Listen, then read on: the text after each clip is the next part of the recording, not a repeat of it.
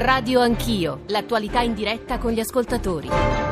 Sono le 9.07, come vi dicevamo in questa terza, ultima parte di Radio Anch'io vorremmo concentrarci una, su un'altra delle notizie del giorno, cioè quella che è stata definita la confessione eh, di eh, Cesare Battisti, obiettivamente gli elementi di novità eh, ci sono, stamane devo dire che l'attenzione dei, dei giornali è non soltanto nel dar voce alle eh, parenti delle vittime di quella stagione, anche degli, dei delitti di Cesare Battisti stesso, ma anche sulla questione di coloro che hanno non tanto accompagnato la sua latitanza, eh, ma quanto circondato quasi di un'aura eh, di, eh, di, coraggiosa opposizione a un paese che era fondamentalmente un regime negli anni, negli anni 70 eh, in questi anni. E di questo e di tutto questo parleremo perché abbiamo pensato di invitare eh, Giovanni Pellegrino, Cristian Raimo, sarà con noi l'avvocato di Cesare Battisti, eh, Davide Steccanella, i nostri riferimenti 335 699 2949, ma tutto questo verrà fatto anche eh, grazie, se non soprattutto, all'aiuto di Giorgio Specchia, che è un collega del giornale radio, ma è soprattutto colui che in questi anni più ha seguito la vicenda Battisti, ha anche passato un so, discretamente lungo periodo in Brasile, è stato uno dei pochissimi a riuscire a intervistarlo e poi vi faremo ascoltare un frammento delle parole che Battisti eh, rispose a eh, Giorgio stesso e insomma anche per lui credo che ieri sia stata una giornata particolare. Giorgio, benvenuto, buongiorno. Buongiorno, sì.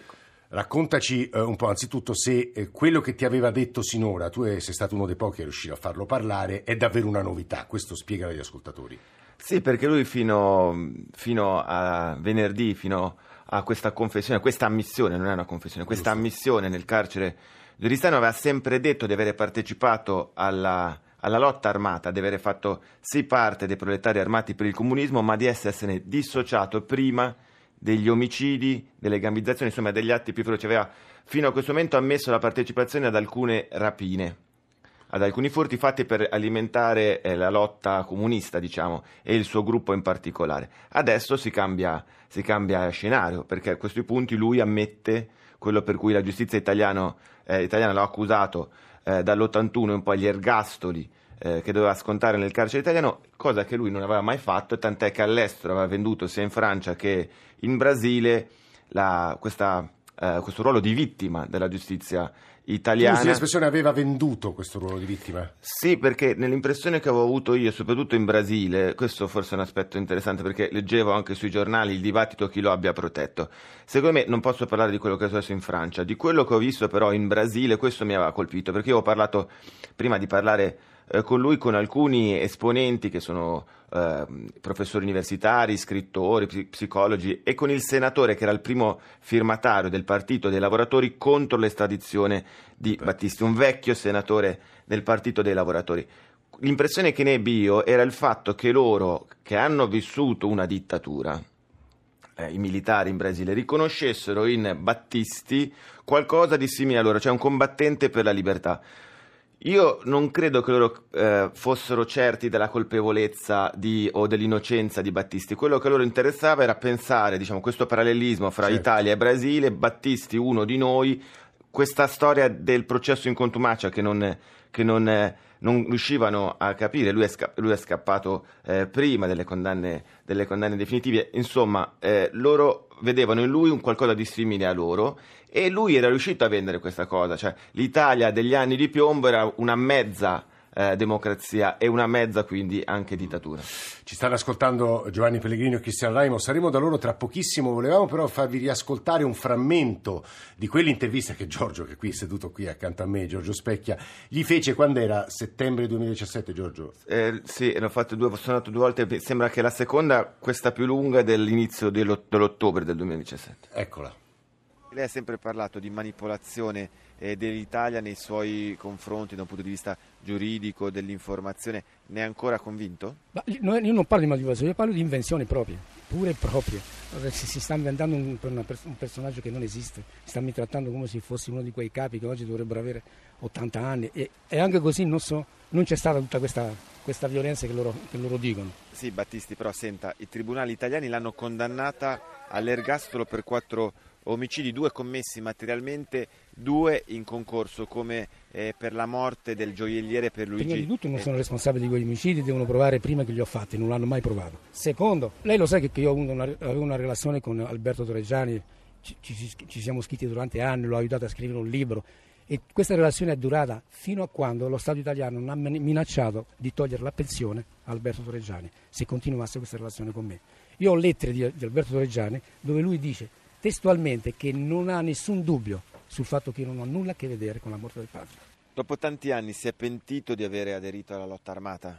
Come si può essere eh, eh, soddisfatti o, fieri di tanta violenza, tanti omicidi, tanto sangue, da una parte come dall'altra? È chiaro che io sento compassione per, per tutti questi morti. Secondo te io potrei oggi assumere questa parte del duro dicendo no, noi abbiamo fatto chissà che, siamo fieri di questo? Assolutamente, assolutamente è stato un periodo. Come che io non ho, non, non ho compassione per le vittime? Chiaro che c'è compassione per le vittime. Io ho 62 anni, ho figli, ho nipoti, già sono nonno. Una guerra che comunque anche lei ha combattuto. Ho fatto parte di questa guerra, ma fortunatamente sono sono uscito prima che cominciassero gli omicidi nel mio gruppo. Battisti a 62 anni eh, rivede le sue scelte. Io non mi pento della militanza politica perché l'Italia era quello che era e molti oggi, oggi che parlano di quella, di quella, storia non erano neanche nati. Quindi la militanza politica comunista io la rivendico anche oggi. Chiaro, faccio autocritica sull'uso della lotta armata. Perché? Perché è stato un suicidio, perché non, non, non, è stata una, eh, una cosa che non poteva, dare, non, poteva dare, risultati buoni per nessuno. E al periodo dei proletari armati per il comunismo,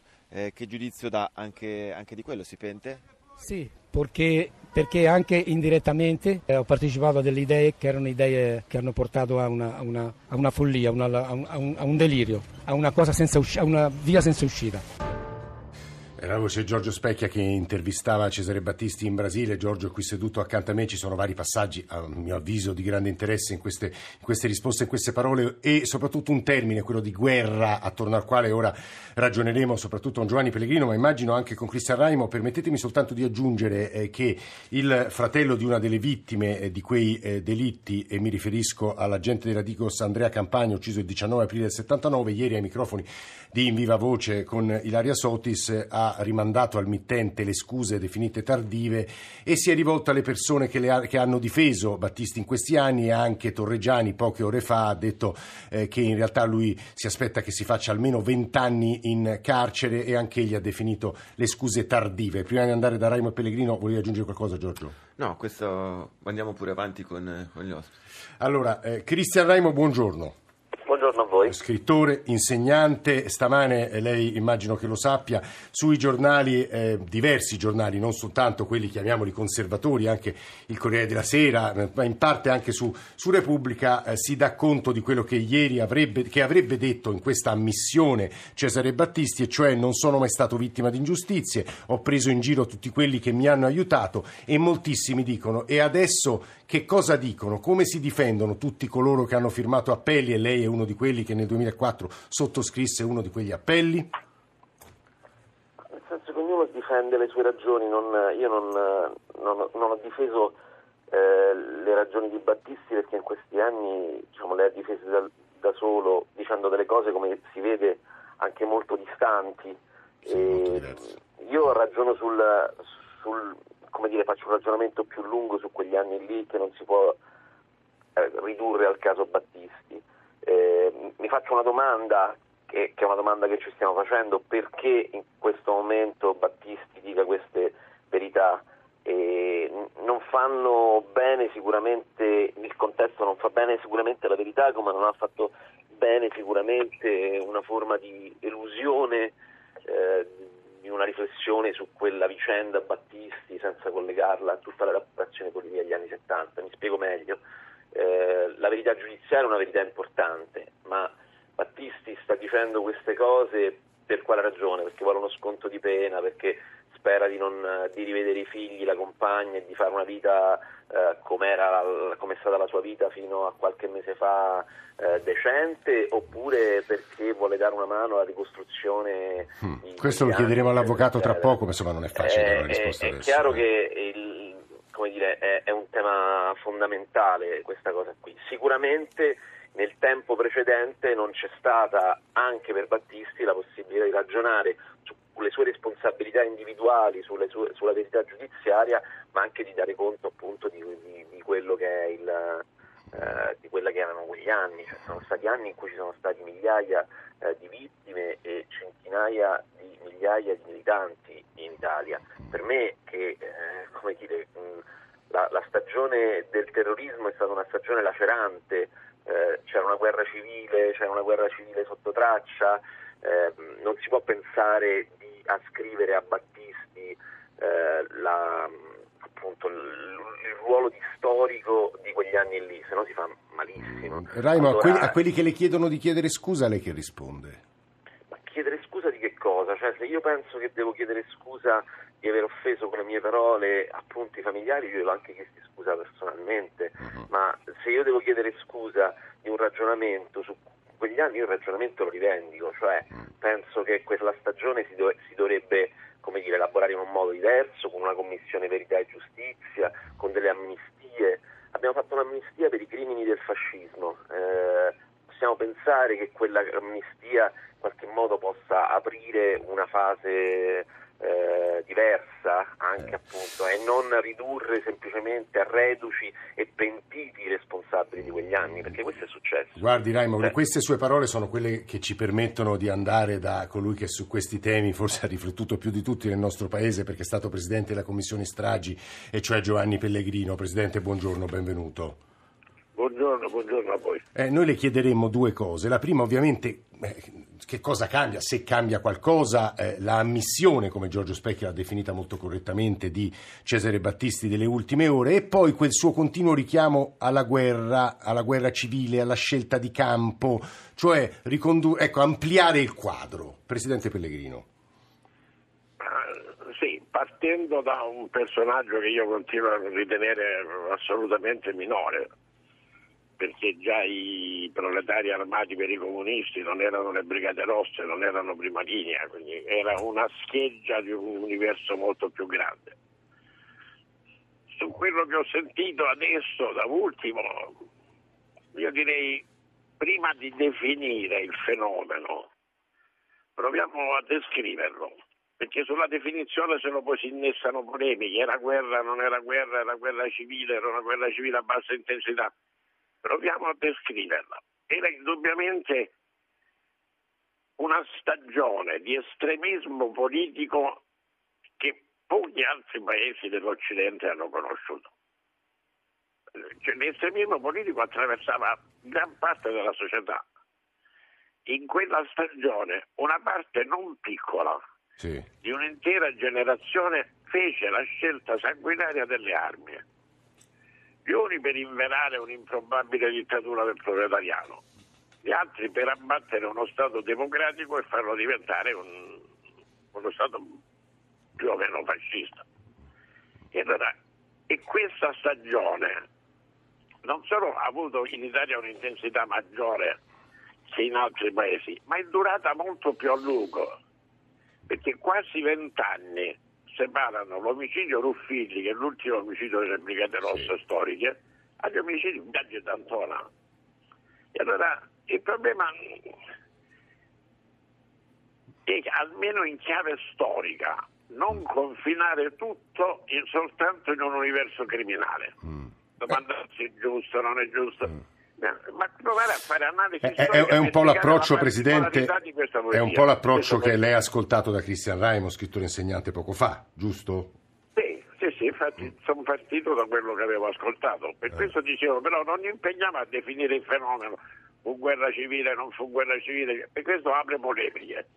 Mm, però mm, descriviamolo per quello che certamente è stato. Presi... questa stagione di di estremismo. Presidente, torno, torno, da lei tra pochissimo perché può stare con noi davvero pochissimi minuti eh, Davide Steccanella che è l'avvocato di Cesare eh, Battisti, ieri l'abbiamo sentito anche in viva voce, poi eh, Armando Spataro, magistrato che insomma quelle carte, quelle, quei processi li conosce benissimo, ha controbiettato rispetto a alcune delle osservazioni dell'avvocato Steccanella, sempre qui da noi eh, a Radio 1 e ha detto in realtà è stato lui a scegliere di raccontare balle, replicava una delle affermazioni fatte dall'avvocato Steccanella. Buongiorno avvocato, grazie per essere con noi. Buongiorno. Eh, Giorgio, Giorgio Specchia qui è seduto accanto a me, conosce molto bene quella vicenda, ha seguito e intervistato più volte Cesare eh, Battisti. Eh, eh inter- chiedere una cosa a te all'avvocato, poi ce l'ho anch'io. Ah, l'avvocato più che altro è una curiosità, che idea si è fatta eh, lui di... Battisti ha preso parte alla guerra armata, come definisce lui, la lotta armata, eh, in un gruppo che è quello dei proletari armati per il comunismo, che diciamo, come diceva eh, poco fa anche il procuratore, insomma, è minoritario, decisamente ha, influ- ha segnato meno quell'epoca lì. E lui era un pesce molto piccolo. Perché la concentrazione? Sappiamo che ci sono decine e decine di latitanti eh, risalenti agli anni 70, agli anni di piombo in giro per il mondo. Perché tutta questa concentrazione per Battisti, secondo lei? Ah beh, l'ultima cosa che posso rispondere io, io come dire, difendo una persona che certamente la descrizione che lei ha fatto prima, che era uno dei 6.000 soggetti coinvolti in un periodo storico che è durato più di 15 anni in Italia con numeri abbastanza impressionanti, perché tutta questa concentrazione solo su di lui, francamente di questo non lo so. Ah, ah. Diciamo che chi ha torto sempre, chi, chi ha sempre ha sempre torto. Ha avuto andato via da questo paese 40 anni fa, tutti hanno parlato di lui sul sempre. Perché adesso, perché adesso queste dichiarazioni, avvocato? Questa è la domanda che circola. Perché fino adesso avevano parlato tutti di lui e quindi dopo 40 anni torna in un paese che ha lasciato quando aveva 20 anni, 40 anni fa e che è ben diverso da quello che aveva lasciato e forse era venuto il momento che anche lui dicesse Non per ottenere benefici penitenziari? Ma assolutamente, ci mancherebbe altro, anche perché in questo momento non ci sono nessun beneficio penitenziario possibile, non c'entra niente, però ha voluto raccontare chi era stato quando aveva 20 anni e chi è oggi, semplicemente questo. E nel fare questo ha ripercorso un periodo molto doloroso della sua vita che risale, ripeto, a 40 anni fa. E la scelta di parlare solo di sé? Quella comunque fa parte proprio di questo, cioè, e, e- e doveva dire chi era stato e chi è adesso Cesare Battisti, visto che tutti hanno parlato di lui, stavolta ha parlato di se stesso, cioè non era una chiamata per parlare di altri. Ieri Spataro ha detto, guardate che è lui che ha scelto di raccontare balle per tanti anni, avvocato. Eh, Questa è la prima volta che incontro un magistrato eh, e ha detto quello che ha detto. Fino adesso non aveva mai incontrato un magistrato, quindi voglio dire, direi che non paragonerei le dichiarazioni che fai davanti a un magistrato in una sede istituzionale a un'intervista televisiva, per cui non so cosa rispondere al dottor Statari, sono due cose diverse. Davide Steccanella, avvocato di Cesare Battisti, grazie per essere stato con noi. Le voci degli ascoltatori e poi chiudiamo con Cristian Raimo e Giovanni Pellegrino. Ecco gli ascoltatori. Eh, dovrebbero arrivare tra pochissimo, sono sei voci, eh, poco più di un minuto, eccole.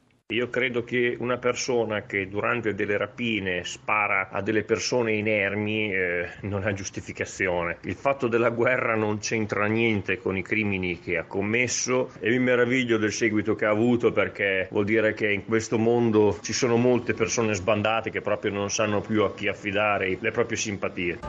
si continua a dare visibilità a un delinquente. Cesare Battisti non vuole altro che qualche sconto di pena oppure o i domiciliari, lui non si è né pentito né niente. Mi fa così male sentir parlare tanto di questo delinquente terrorista Battisti e non parliamo di ricercatori così importanti per l'umanità. Cioè, ha sempre negato e poi quando viene preso qua dice, ah beh, scusate, perdono, ho solo ucciso qualche persona in nome di una guerra, mi sentivo in guerra. Siamo sulla soglia della follia pura. Rimango perplesso da certe posizioni e certe dichiarazioni che fate voi giornalisti oppure un, un certo tipo di giornalismo diciamo di pseudo-sinistra. A che cosa si opponeva negli anni 80, 85, 70 Battisti? A me non mi- non- non mi pare ci fosse una dittatura in Italia, c'era ampia libertà. Se vogliamo fare di questo signore un eroe, un martire, allora secondo me siete contro la maggior parte degli italiani. Credo il discorso vada più verso la ricostruzione storica e non dico la pacificazione rispetto a quegli anni, ma insomma eh, una riflessione eh, del genere di quella portata avanti poi in Sudafrica dopo la fine dell'apartheid. Abbiamo pochissimi minuti, c'è però un ascoltatore che credo voglia portare eh, in questa conversazione una posizione in questo momento abbastanza eterodossa. Renato da Torino, Renato, che voleva dirci? Eh, buongiorno dottor Zanchini. Dica. Eh, niente, io sono, sono stato testimone, eh, all'epoca avevo 20 anni, quindi tutta questa, tutto quello che avete discusso adesso mi ha preso eh, nella giovinezza, quindi ho vissuto anch'io tutte queste contraddizioni. E sono perfettamente d'accordo con, con tutto quello che avete sollevato, è stata una lotta eh, sbagliata. Eh, noi giovani abbiamo perseguito degli ideali eh, ehm, di- di- di estremi eh, sbagliando, però in buona sostanza eh, io alla fine mi sono ricordato di Carminati. Carminati è anche lui figlio di quella, di quella, di quella E stagione. quindi? E quindi mi, mi- mi- mi fa- mi pongo delle domande, cioè Battisti un delinquente, ok, ma Carminati ce lo siamo ritrovati a gestire Beh, e sì, a superare però in questo ora non voglio sempre fare l'istituzionale e difendere la democrazia italiana, ma Carminati non è che stia a spasso in questo momento, sta al 416 bis e ha preso una condanna severissima. Cristian Raimo, non so se voleva aggiungere qualcosa per chiudere. Guarda, io spero che questa, nel senso che eh, io penso che le istituzioni debbano essere razionali, è questo che gli chiede la, eh, la Costituzione. Cioè, fredde e E penso che in questa Mm. razionalità ci dovrebbe essere una eh, razionalità nell'uso repressivo delle leggi speciali come è successo negli anni eh, 70. Io penso che sicuramente ci, ci sono stati de- delle persone che hanno interpretato quella stagione di conflitto come una stagione di guerra, poteva essere una stagione di conflitto, penso che oggi quel quella guerra non ci sia e che quindi si possa immaginare che ci possa essere un conflitto anche importante ma che non, non- non scateni appunto un'evocazione della guerra. Penso che questo dovrebbe anche far ragionare però sulla, sul regime di detenzione carcerarie.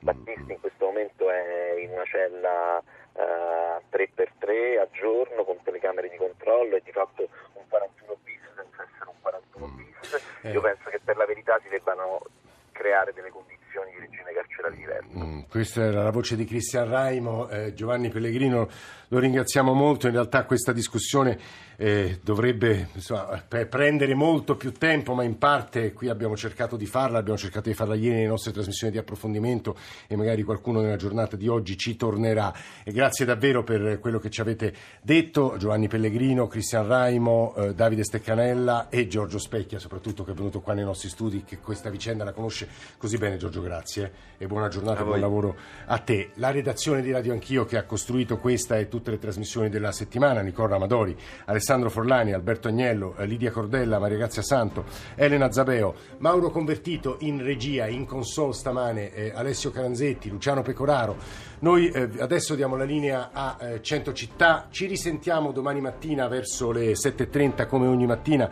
per eh, riflessioni e trasmissioni sui temi eh, del giorno che potete peraltro riascoltare, quelli già andati in onda ovviamente, sulla nostra app, sul nostro sito, sul nostro profilo o scaricare il podcast. Buona giornata a tutti, adesso eh, 100 città alle 10 il GR, a domani.